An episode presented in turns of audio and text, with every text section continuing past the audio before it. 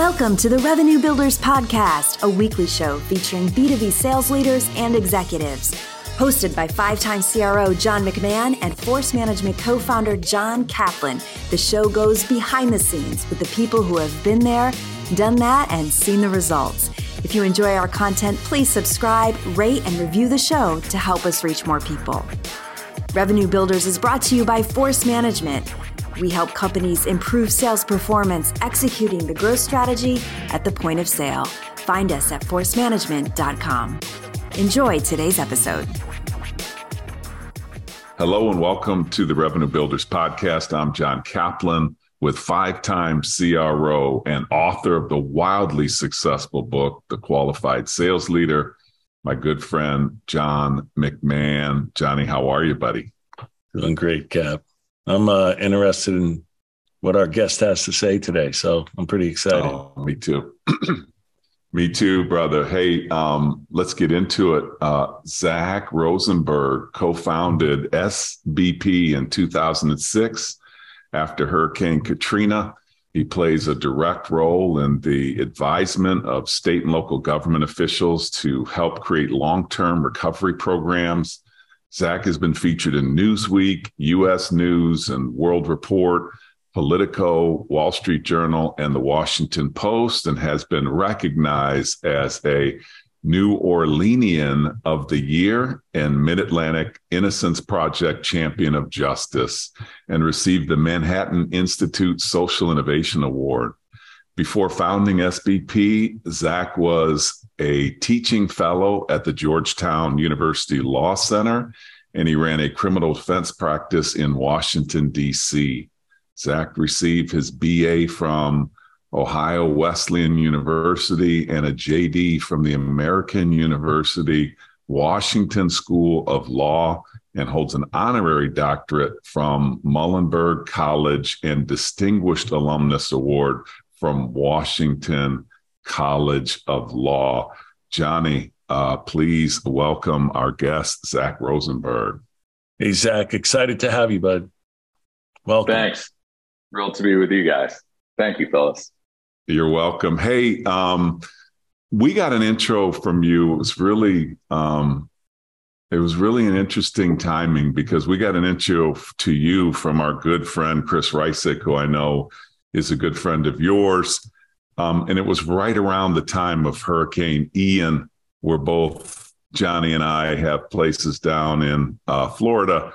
And um, it, it, was just really kind of a, um, an interesting time to get an introduction to you. So we'll dig into a little bit more of that as we go through this. But Zack, you have such an interesting and powerful background of service, and we're going to dig into that. I, would love to just kind of get started with you telling us a little bit about, um, uh, you know, what what you do. I'd like to hear more about SBP. Started off with that SBP and what it's focused on and why it's needed. And that'll be a good way for us to kind of get started. Yeah, thanks, John. So SBP started in St. Bernard Parish, Louisiana, which is the neighborhood right next to the lower ninth ward. Before Katrina, I'd never been in St. Bernard Parish in my life. Uh, I'd go to Jazz Fest every year um, for about eight years before Katrina happened. When Katrina happened, like so many other Americans, wrote a check right felt like the right thing to do and kind of went on with my life. And uh, at that point i was representing indigent people poor people accused of crime. And i was representing this one guy ed burns. And he had he had a really hairy case. He was innocent uh, but it wasn't clear the courts of law were going to find him innocent. He didn't do it. He was accused of attempted murder. Um, so every day for about eight months, I was going to bed thinking about Mr. Burns. I was waking up in the middle of the night thinking about Mr. Burns. I was waking up in the morning thinking about Mr. Burns. And even when I was talking to people, I was thinking about Mr. Burns. Um, tried his case. He was found not guilty. It was a big deal. And I wanted to do anything besides think about Mr. Burns. Um, and my wife at that point, who was my girlfriend, is my better two thirds had just gotten a grad degree from George Washington was switching jobs, and her mom happened to have, she was retiring as a nurse midwife. So the three of us decided to go to New Orleans for two weeks and help. It just felt like something we'd do, and then we'd get back to our lives. And Liz sent out about 30 emails to all the big groups. Hey, we're going to help. What can we do? What can we bring? And we heard from one group, uh, a bunch of hippies who were feeding people in St. Bernard Parish. They were funded by the United Way and they were feeding people. And at that point, we thought, uh, maybe we missed it. The recovery must be over. This New Orleans, if you think back to the early 90s, like we were, oil was on our minds as it's becoming again. Third of the country's oil goes through Louisiana. Everybody knows New Orleans. Disasters happen. Six months after the storm must be over. When we got there, it wasn't over. It hadn't started. We saw cars on top of houses, houses on top of cars. But what was most compelling and poignant and heartbreaking for us is seeing people who had achieved this element of American success, right? People who own their own homes. I had done poverty work my whole life. I thought if you buy a house, you're going to be okay. Things can only get but so bad. And we saw these people, veterans, the Korean War veteran, police officer Bob Buras, World War II veteran Mr. Andre, right? These hardworking folks who were sleeping in attics and cars and garages. And so we spent two weeks feeding them, you know, cooking. We slept in tents. Uh, we joined the hippies. We didn't have long hair, but we were we were in it. Um, feeding people. And we got to know these folks really, really well. These were people like so many folks impacted by disaster who had never asked for help before in their lives. Asking for help was anathema to who they were. It just wasn't what they did. They helped. One woman, Dawn Nunez, wrote a poem about it. And all they wanted was to move home. And so after two weeks, we didn't think we could tell these folks, like, all right, y'all, good luck have a nice life, hang in there. Um, we thought, you know, let's do the easy thing or let's do what we can do. Let's go back to DC and raise some money for whoever's going to do the rebuilding. And so we went to all the big groups again and said, when are you going to start building? And it was like they were reading off a script saying, we've done disaster recovery the same way for 30 years. Can't change. Why would we change? Building's the third phase, and you can't do the third phase until we do the first and the second. Uh, so we told him to pound sand We'd figure it out ourselves. And on a lark, we kind of moved there. We kept my law practice. You know, we needed income. We thought we'd just build houses, the two of us. Long story short, or maybe not as short as it should have been, and my team will say it's definitely not as short as it should have been. Um, we started SBP. At that point, it was called the St. Bernard Project with the mission of rebuilding homes for Katrina survivors. Uh, it's since turned into this national entity. We got really good at building houses. We can tell you how we did that based on the Toyota production system. But most importantly, we learned that the building houses was reactive, right? It was waiting till after people suffered. It could never get to scale. And if we really cared about clients, we really loved our clients, the answer can't be more band aids. The answer had to be, and maybe we'll go into this how do you put yourself out of business? Right. And how do you obviate the need to be putting band aids on? And so we expanded SBP's remit to upstream solutions that fortify people against their breaking point. We make sure the government programs work. We try and increase the amount of people who have flood insurance. We teach people to make their homes more resilient before disaster and navigate recovery after, including employees of companies. Uh, and then we work on system change interventions as well. And we also support other nonprofit groups. Long way of saying SBP exists to reduce the time between disaster and recovery and fortify people against preventable suffering. So, Zack, two questions based upon you, what you said. So, it sounds like going down there initially was just a little bit of a distraction, but and it touched you personally once you were down there. But there had to be something more than just a distraction that that touched you personally to go down there in the first place. What what was that? Man, I wish I could say there was something profound. We just wanted to help. you know, Liz had some time between jobs and we just wanted to help. And then seeing people, it was striking for me to see people who weren't in poverty before. And we didn't have a language for what we saw at that point, John, but they were at risk of being pushed beyond their breaking point. Some of them were yeah. suicide, given up on life, alive mm-hmm. but not living. Sure. Later on, we mm-hmm. figured out what the real issue was. It was the breaking point.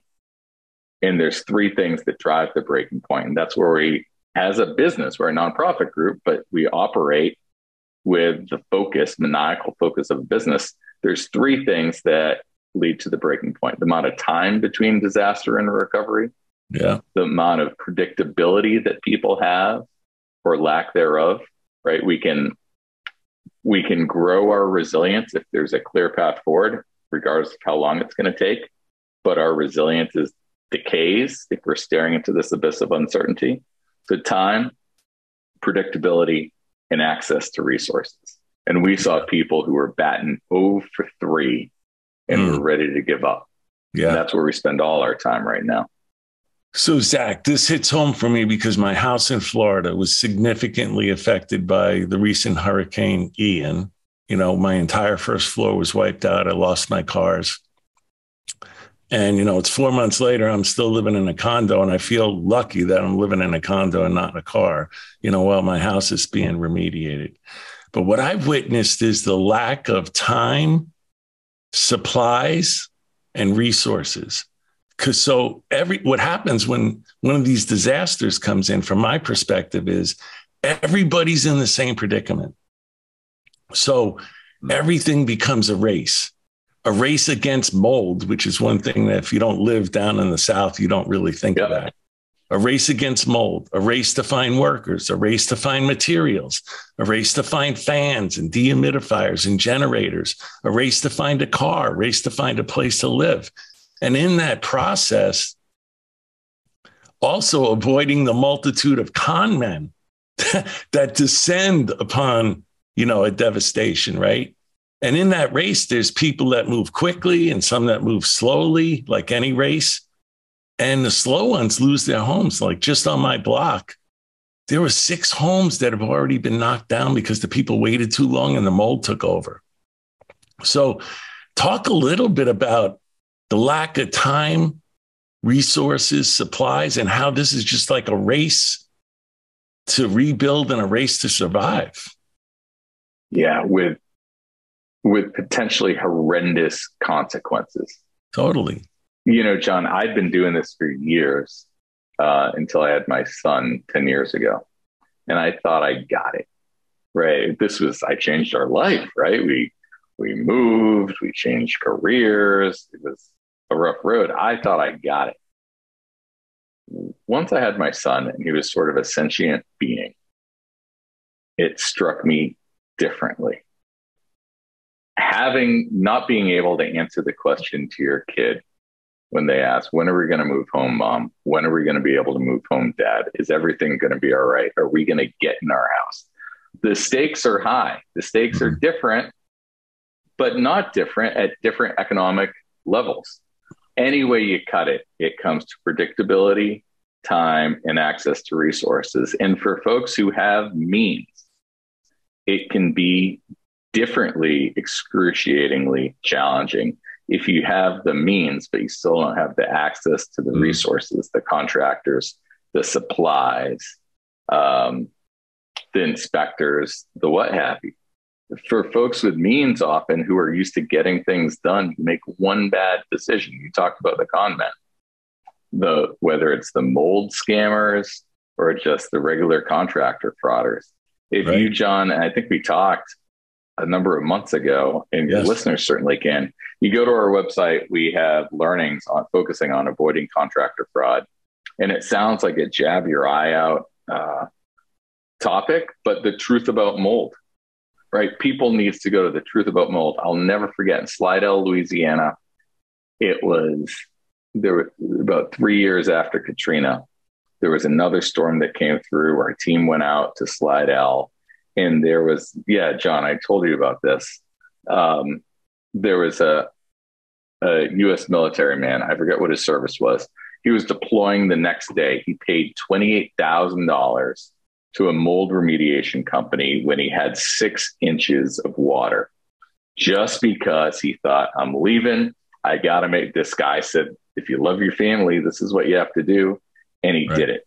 So a lot of what we're doing at SBP is showing people the path forward. And then they participate or we help them as we can, if that makes any sense. Yeah. But it's a race with dire, dire consequences. Yeah, and people are vulnerable. One, like you said, they're emotional and they're also vulnerable, and, and they're vulnerable to the con men because somebody finally shows up. Because, like for me, I called worker after worker, plumber after electrician after worker, and they all say they're going to show up, and then they don't show up. So if you get somebody that shows up all of a sudden, you're like, okay, here comes the hero that's going to help help me survive. So you're vulnerable and you're emotional, and it's pretty easy to be conned. And I'm sure the con men take advantage of that. Well, they do. They say, "All right, I'm here, but your neighbor wants me, or a guy five streets over wants me, so you yes. got to pay now." Yes, right. Mm-hmm. You got to pay cash. And I've seen savvy business people succumb to this dire pressure, and they have all the leverage in the world. Right? It's the from business. You think about the institutional actor advantage and so part of what SBP is doing is trying to level the playing field through knowledge, through best practices. We have this app that we made in partnership with AT&T. It's called Equip and it's checklist based. It's really geared for people's moms, right? Uh, avoiding contractor fraud, the truth about mold, navigating FEMA, maximizing insurance, mm. how to make your home more resilient. Uh, we tried to build it around the checklist manifesto which is a, a book maybe you read. So Great we book. try at SBP. Well, we are a nonprofit group. We have clients, and that clients don't want some hippy dippy group. They want a tenacious, focused entity, and we try and run it um, with the mindset of a maniacally focused business. Yeah, now, Zack, you also talked about like there's people with means and people without means. So now when we get to, let's say, the insurance companies, they move really slow. In some ways, I don't want to put a term on it, but they do know that people are vulnerable. They know they're emotional and they know that they may not have the means. So, in my, what I've witnessed with, you know, not just myself, but other people that I know, they'll lowball, the damage and reimbursement, hand the people a check, sign a release here. And now the people realize at some point, this money's never going to get my house back together again. So now I'm even in, in a worse bind. I get a check that basically gets me half of my house remediated and the other half, you know, I'm going to have to go take a loan out to get, you know, the rest of it done. So the, the insurance companies are part of this also. Yeah. That, so I would buy for, in my experience, I bifurcate the insurance companies. You buy from what? Bifurcate. So I separate. Bifurcate. Okay. Yep. The insurance companies.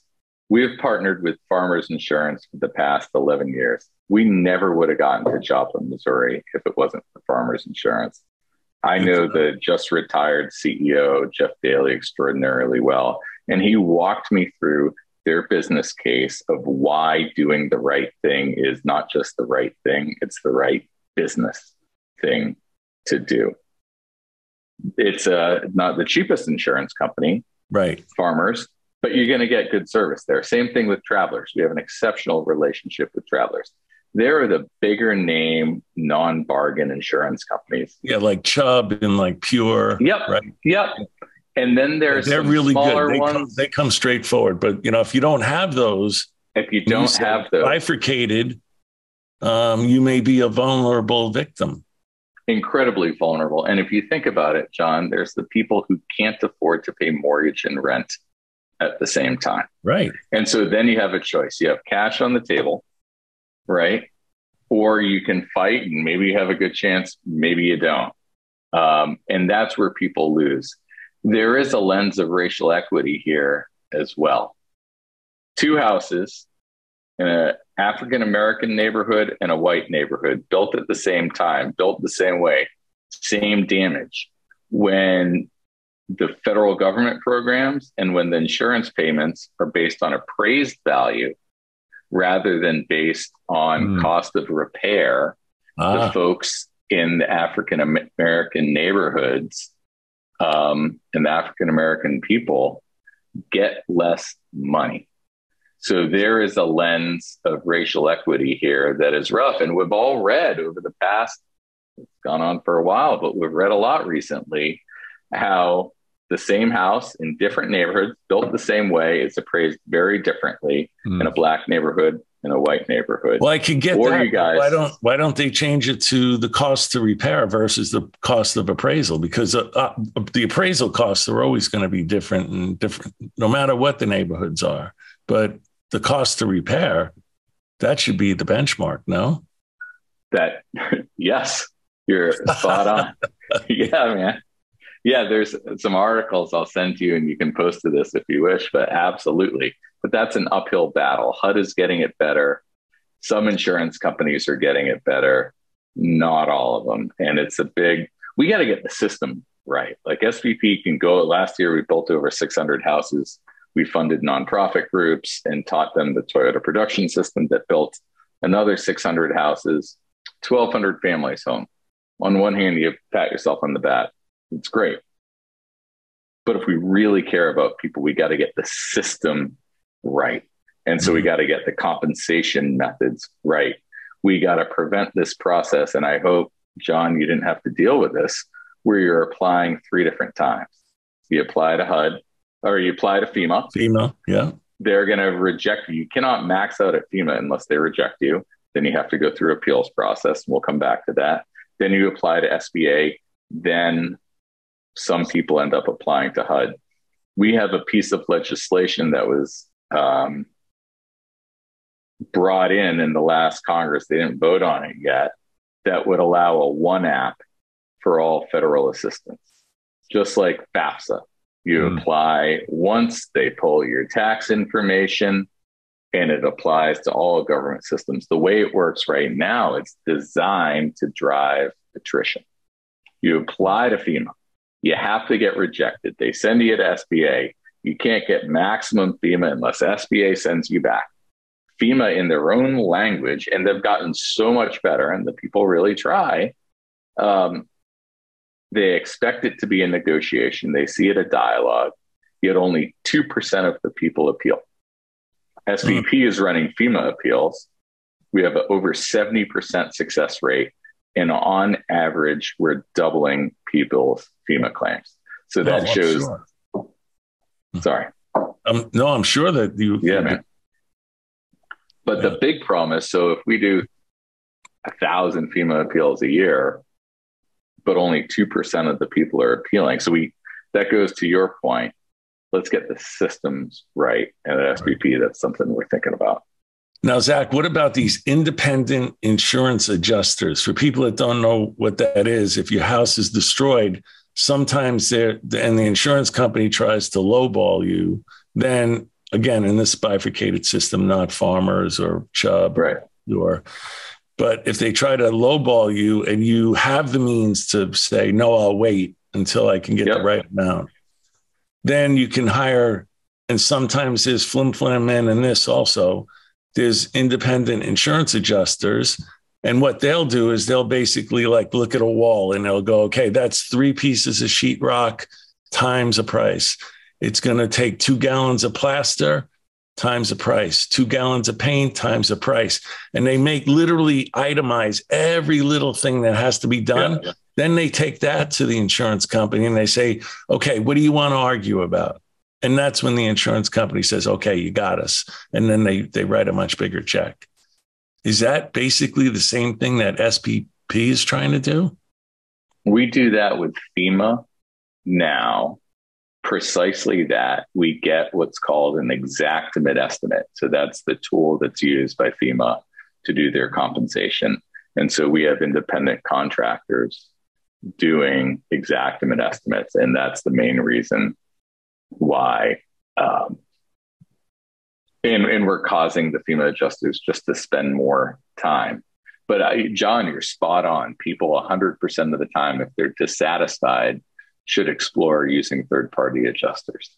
Um, oftentimes, it just gets the insurance company's attention and they do the right thing.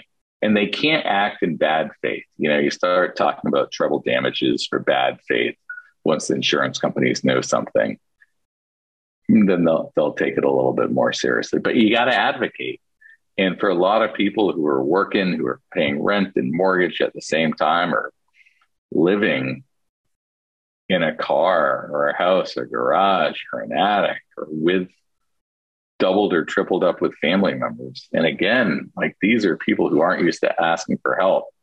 The system's designed for attrition.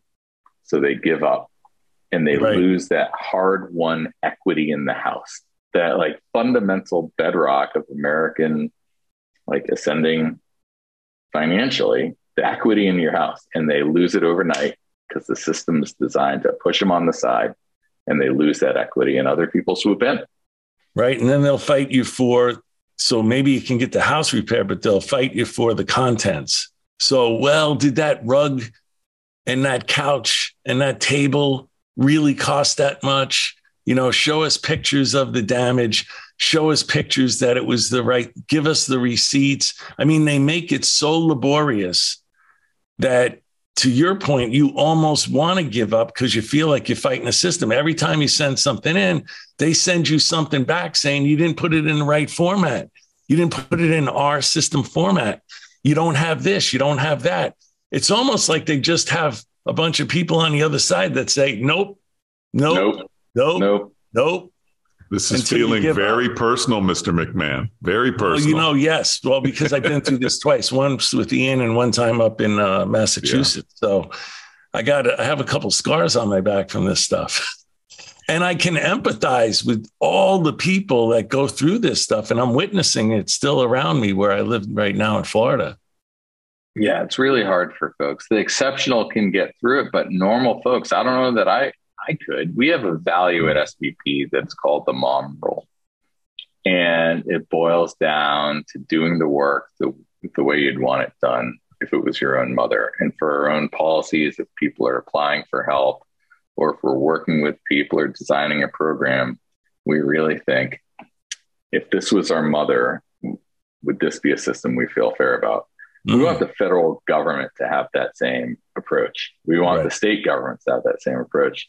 And sometimes they do. So part of what we do is we train city and state disaster leaders to design and run their programs. We hired the team, well, we had the leader and the part of the team who worked for Governor Haley in South Carolina, who ran the fastest recovery on effort uh, on record. A Guy named J.R. Sanderson, uh, retired Army colonel, taught at the War College, and he got dollars out the door in month 13, fastest mm-hmm. on record, wrapped it up in five years. So mm-hmm. his job and his team's job now is to work with other disaster leaders who are in charge of billions of dollars to focus on outcomes, not just compliance. So, Zack, talk to us a little bit. You built 600 houses last year, if I remember what you said. Yes, and you used what you called the Toyota production method. Could I'm not familiar with that. Our audience probably isn't. Could you educate us? Yeah. So TPS or the Toyota Production System is a management philosophy on how to constantly improve, improve, and drive efficiency. Toyota came to us after about five years of work. We met I met the woman who ran their foundation, Pat Pineda, at a conference um, where some other disaster group, I won't name them, um, and they were polished and they had a ton of money and they had a celebrity, right? This guy is good looking guy, nothing like me, tall, great hair, really expensive suit, gives the pitch to all these corporate executives. And I was nervous. And then he came to his price tag and their aspirational price, not what they were actually building for, but their target price was double our price. Mm. Like, all right, we got it. And it turned out we did really well. I met Pat after, who ran Toyota's foundation, and I asked her to teach us how to build houses the way they build cars. You know, they invested money in us would spend it, would spend it appropriately. But if they gave us knowledge, it would make us a smarter business. They have a team that trains both competitors, for profit companies, and we were one of the first nonprofit companies. So they spent two weeks, or they came twice a month, three days each for nine months, um, looking at our processes. The first thing they asked us was if we talk about problems. And this was a time, John, when we had just, Liz won the CNN Hero Award we were on the cover of US News and World Report. We were building more houses than anyone else. We were building 100 houses a year in New Orleans. We were only in New Orleans then. No one was close to it. We were the good guys. And they asked us if we talked, but we had plateaued. They asked us if we talked about problems. And I nodded. The team was near me. I didn't see them all shaking their head. So first of all, we have to change our culture. You guys, I'm sure, have read Good to Great, where they talked about Hewlett Packard they were the company that turned over the rock to look at the ugly things. They, that was their culture. That wasn't our culture. We didn't talk about problems. Second, they asked us if we were ahead or behind. And we said, of what? I mean, we had no idea. We were just working hard. We valued working on a ton of houses. I think we had 30 or 40 going at a time rather than every house, every component for each day, or we ahead or behind. So we mm. spent nine months working with these guys, and we ended up reducing construction time by 48% mm-hmm. from 120 something days to 61 days a house. It was a big deal. 61 days for a house is phenomenal. Yeah. More than that, though, there were a couple things that were even more important. We learned this notion of Yokoten, which means if you do it well, share it. So here's Toyota, right? Big company they trained competitors to use the Toyota production system. They train hospitals, they train Herman Miller chairs, a whole bunch of general industry partners. Mm-hmm. So we became this notion. We thought, all right, if a for profit global company can take their resources to drive efficiency with others, we can do the same thing. And that's what started our share intervention when we began not just investing money but time, resources in the Toyota production system. We thought, John, about the mom rule. If my mom was impacted, I wouldn't care if it's the people in the yellow shirts, the blue shirts, the green mm-hmm. shirts, the turquoise shirts rebuilding the houses. So we realized for success for clients didn't just mean SBP doing more, it meant raising the efficacy of the industry. So that's the first thing we learned. Second, we learned we had to apply TPS across everything that we did, right? Driving greater efficiency. And by doing so, that's how we realized that just being reactive wasn't enough. Just building houses wasn't enough. If we really cared, they talked about upstream solution, the best upstream, and they talked about what would the customer want. Think about it. Would the customer want us to rebuild their house? Or would they want never to need our help in the first place? And so that's when we broke out our other work of if you thought about what would you want? First of all, you'd want a resilient house. Next, you'd want the right insurance that you could access. If for whatever reason you didn't have the right insurance, you'd want the government programs to work. And mm-hmm. then if none of that works, you need a nonprofit group. Well, you really wouldn't care who it was. So that's why SBP does so much right now because we focused on the business question or the Toyota question of what would the customer want. Yeah, I loved in our um, in our initial conversation, Zack. I this part right here I thought would be tremendous value. It's all tremendous value for listeners.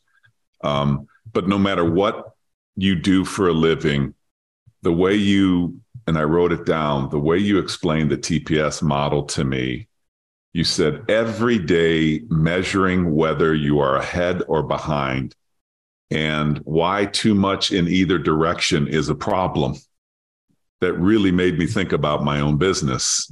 It's not whether or not you're ahead or behind, but how much and and in which way comes up all the time. And I thought it was just really, really profound. The other thing you said a culture safe to talk about problems. Now, you just described it as, you know, focusing on the customer problem, which was customer centricity, which you listed for me is one of the tenets of TPS.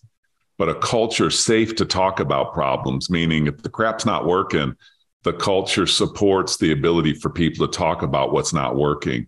And there's a lot of cultures that we interact with where people don't know how to bring that up.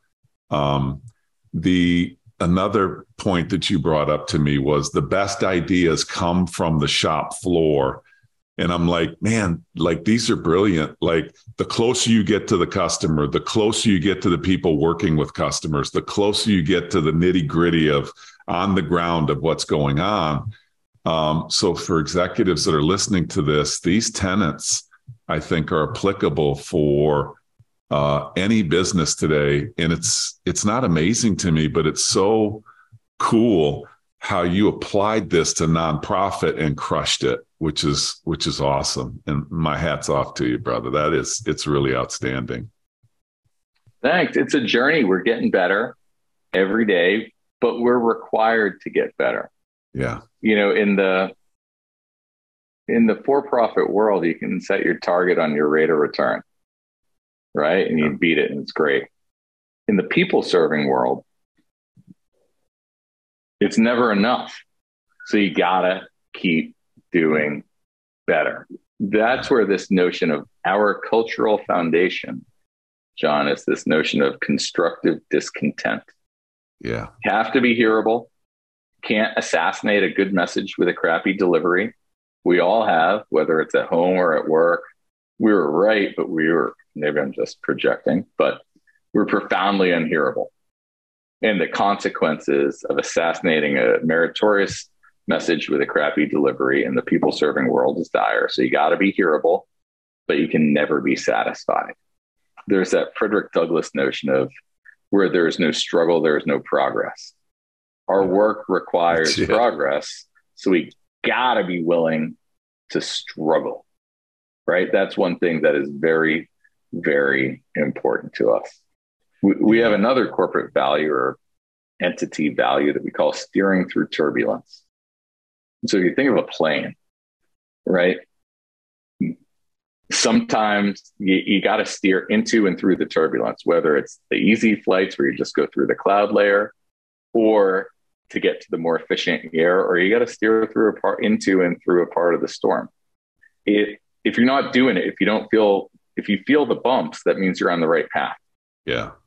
Right. And so we steer up into that next layer and then through the turbulence to get where we need to be to get that efficient air to land the plane. And so we tell our team, like, listen, if there's some bumps here, that means you're not just packing it in and doing the safe job.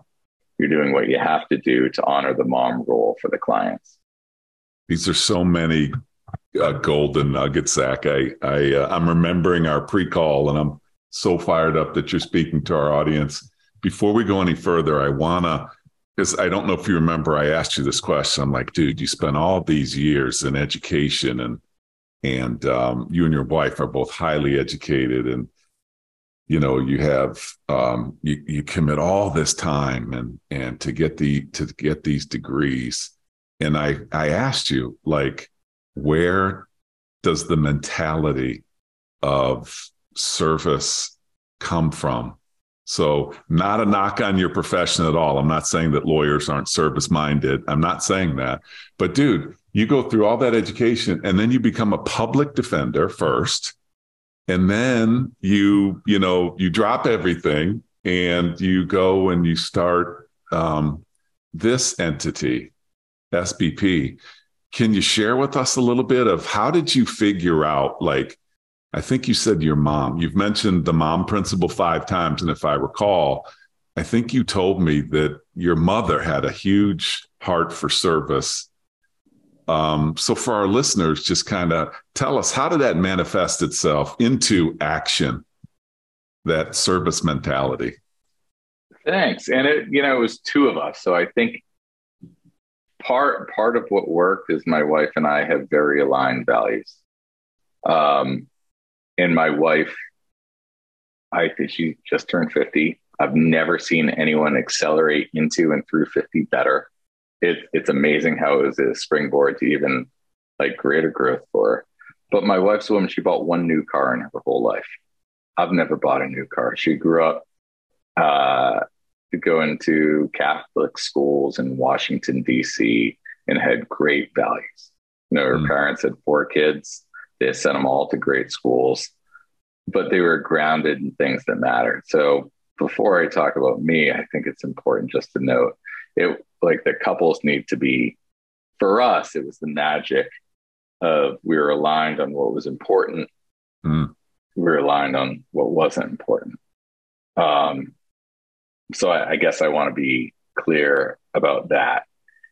Um, you know, when I grew up, I have a great family, but my parents divorced when I was younger. Um, when I was very young, I lived with my mom in a rented apartment in a really affluent town in Massachusetts, right next door to where Chris lives. Um, so I was in Belmont, he's in Lexington. My grandmother lived in Lexington, and there was always a backstop. My grandparents were fine, but I kind of felt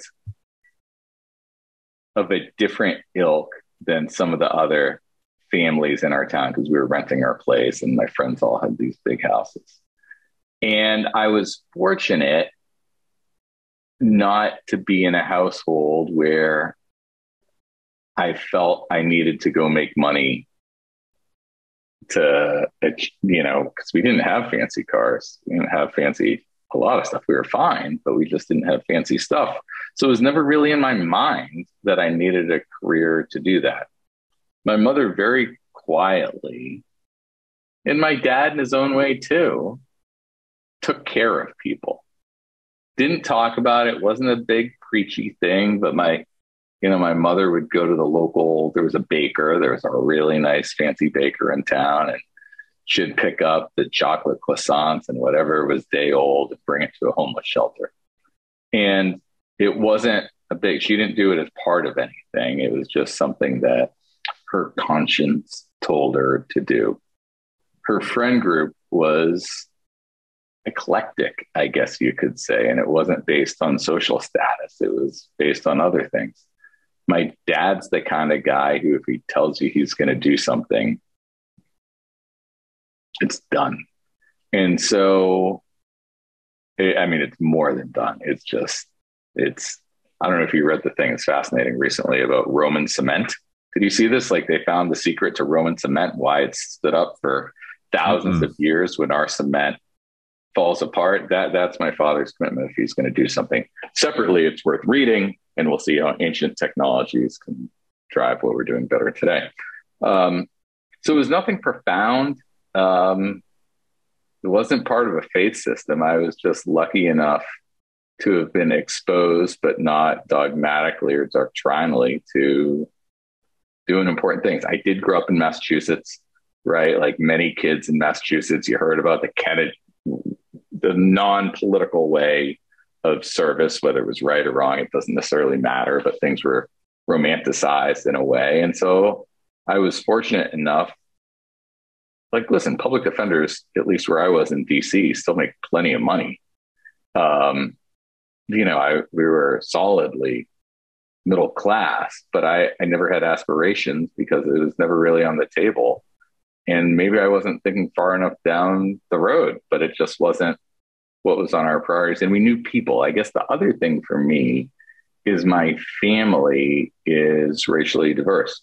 There's a biracial family. My mother's sister married an african american guy who was my uncle who had a daughter who was my cousin and in a small family. We were raised similar. We were we were raised very close. But i saw how the world treated us differently. Mm and she was smarter than she's passed away a terrible car accident. Tragically um, but she was always she was older she was smarter she was better looking she was cooler. But the world treated us differently and i heard what some of my friends where i grew up said about black people and so i had a little bit of red ass about that and i or sorry i oh, had wow. uh, we can rachel edit that out I had, uh, you know, it, it, it struck me in a way that I think the, the more I think of it, influenced the way I wanted to spend my time in the world.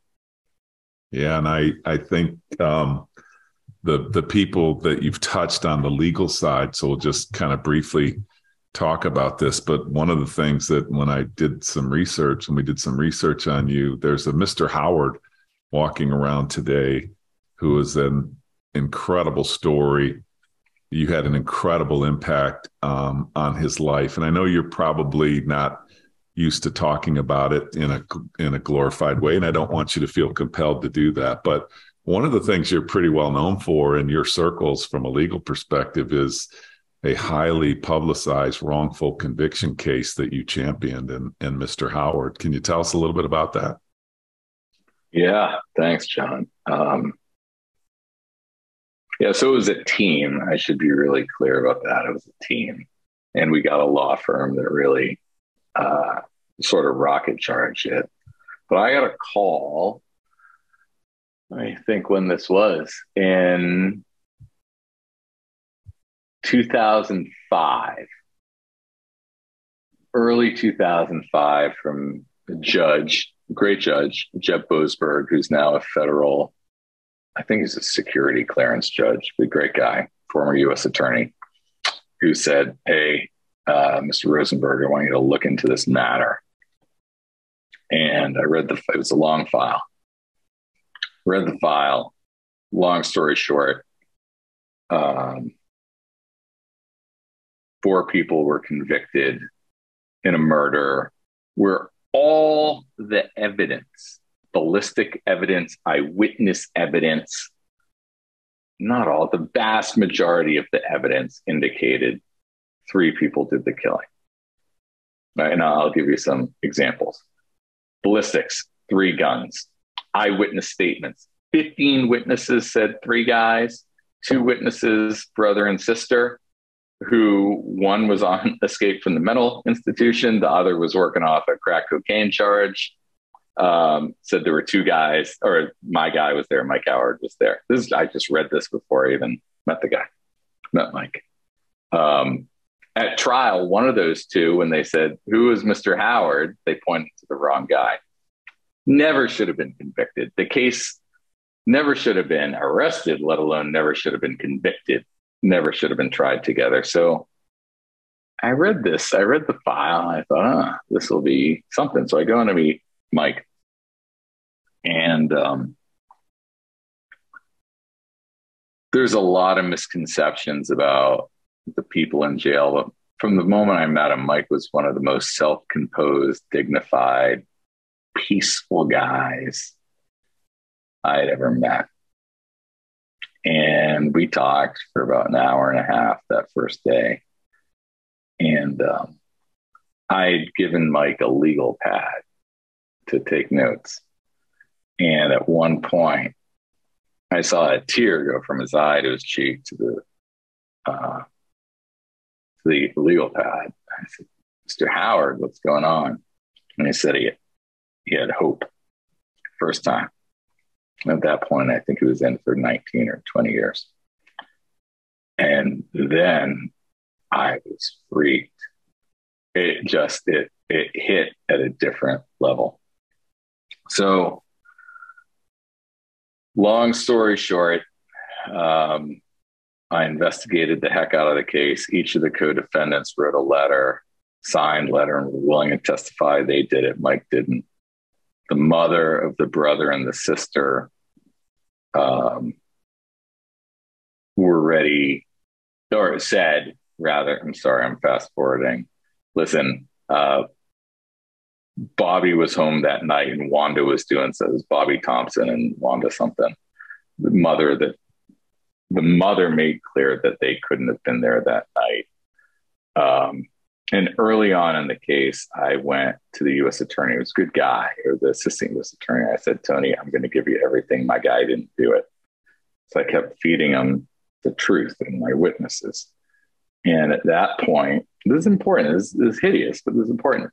He put a cold case detective on it. Great guy, Jim Trainer. He investigates the case.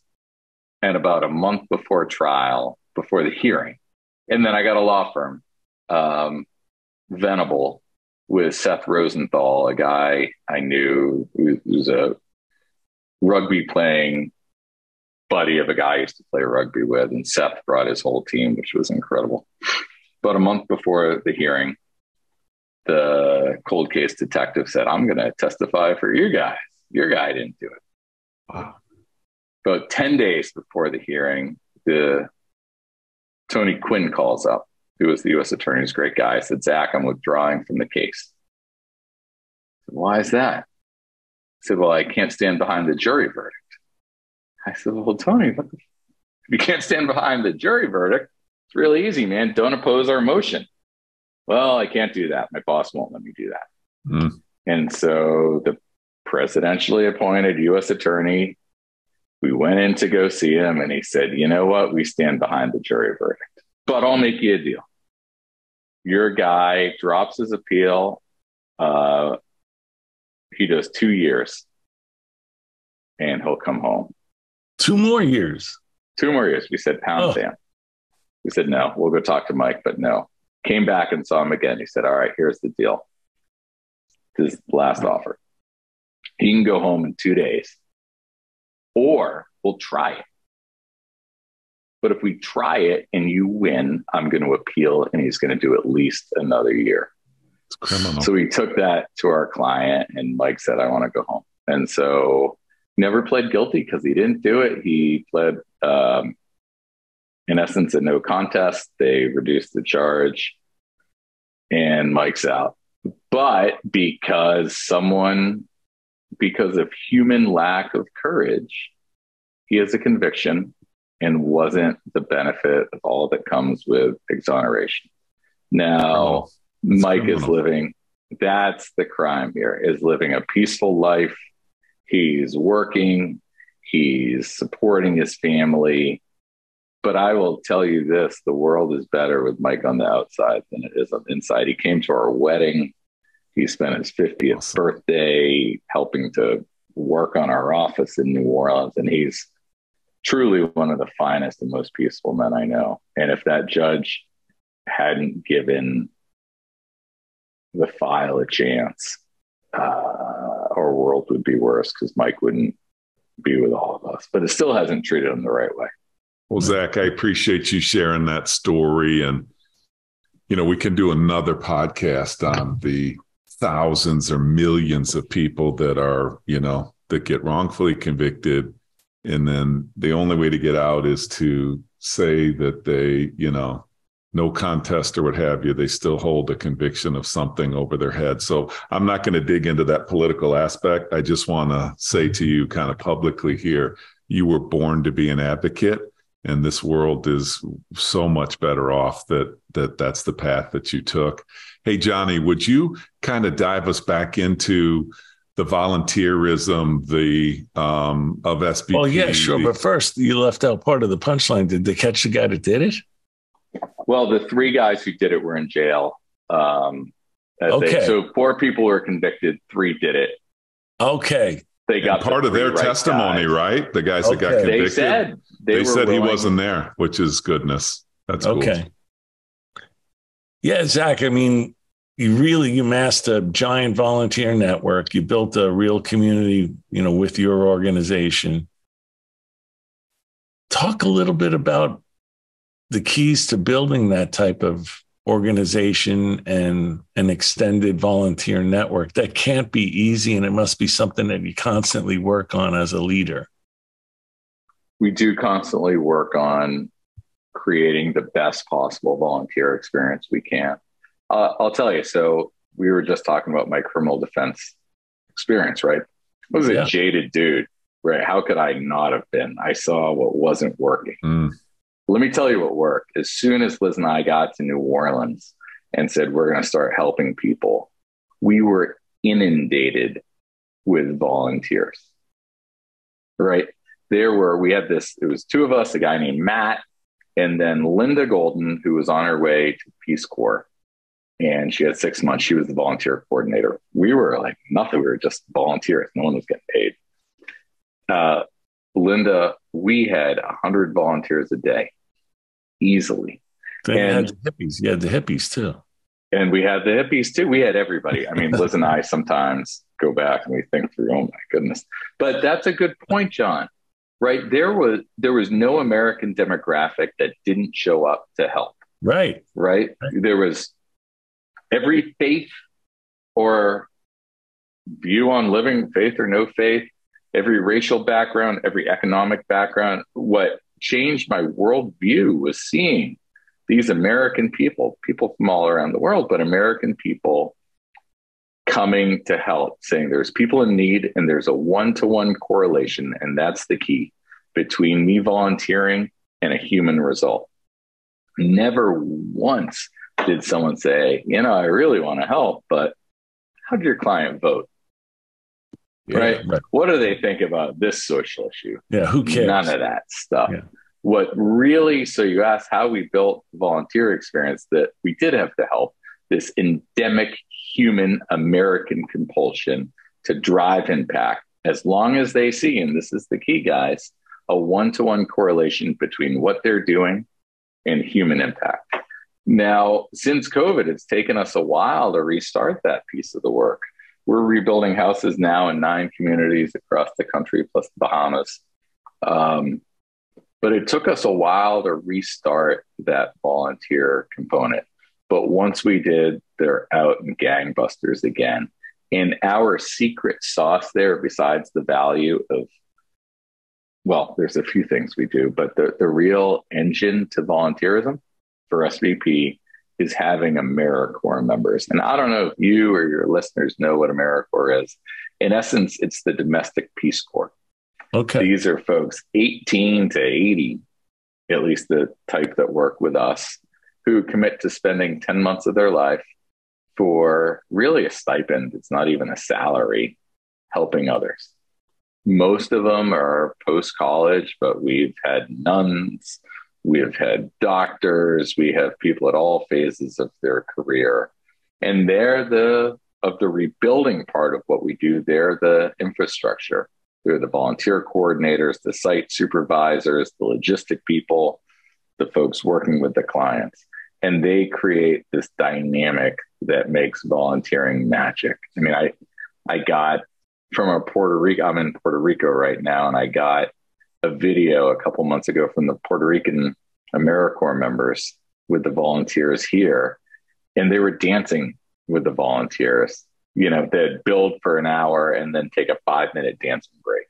That's and it was this bonding. Like when we think about this country and there's anything we're concerned about, I really encourage you and the listeners to think of AmeriCorps and think of the spirit of post disaster volunteering, not just with us, with others. Now there are. Let's John, talk. let's talk about that, yeah. Zack. We have a robust network of listeners. How can they help you and help your organization and what you're doing? Yeah, there's three things they can do. Um, first of all, they can come volunteer. They can come in New Orleans. They can come in Florida, Puerto Rico, Texas. They can come um, in the Bahamas, uh, in St. Vincent, part of the Grenadine. We're turning volcanic ashes into construction blocks so we're taking that which destroyed the community and we're rebuilding with with, but they can come volunteer. Um, second of all, and when they're volunteering, you can either volunteer and build houses. Nothing feels better. It's a great guys trip, families trip, father son, mother daughter trip.